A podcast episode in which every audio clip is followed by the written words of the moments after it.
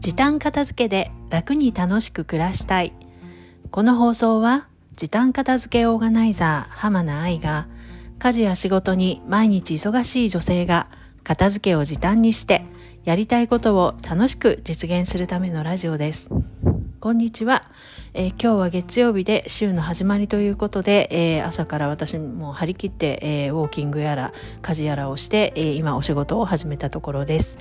え今日はですね靴下の片付けについてちょっとお話ししたいと思います、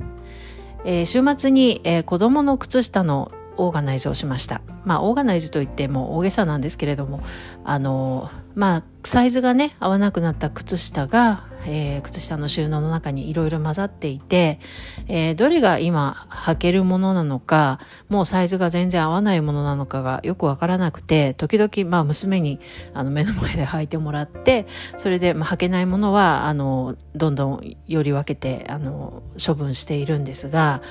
あの今回はね、半分ぐらい、えー、処分になりました。っていうのも靴下も、えーと、今娘のサイズが21センチなんですけどあの靴下も例えば14センチから16センチとか、えーと、16センチから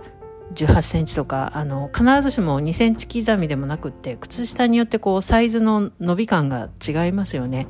それでいてまあもちろんサイズも書いていてももう薄くなってわからないので履いて確かめるしかないんですが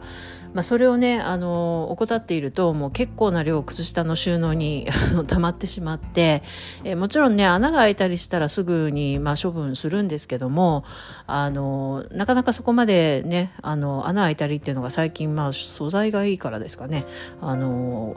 ないので時々そうやって娘に履いて、えー、もらって分けたりしています。で中でもやっぱり全然履いてなくって、えー、サイズアウトしてるものもあってもったいないんですけど、まあ、靴下も私もそんな丁寧に洗わなくって、あの、洗濯機でね、洗うだけなので、そんなに人に譲るほどの綺麗さのものもないので、まあ、今回は処分したんですけども、えー、時々ね、そういうふうにあの、履く靴下、まあ、全然もうサイズが合わない靴下、えー、片付けてみると、えー、引き出しの中もスッキリすると思います。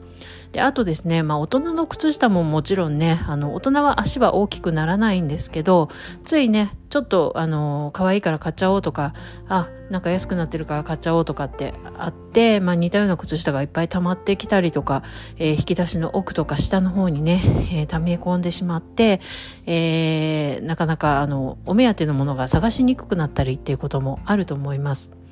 で私は以前はなんか結構派手な可愛い模様の靴下を集めるではないですけどあのお気に入りのお店でしょっちゅういろんなもの買ってたんですけど、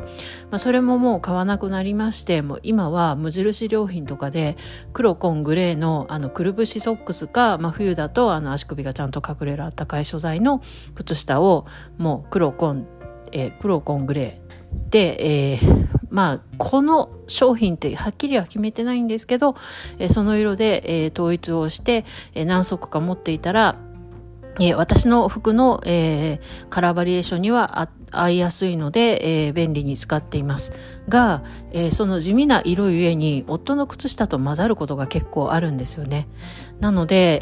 えまあ、最近娘がですねあの洗濯物の片付けをしてくれるようになってそうすると娘がパッと見ても私のものか夫のものかわからないんですよね。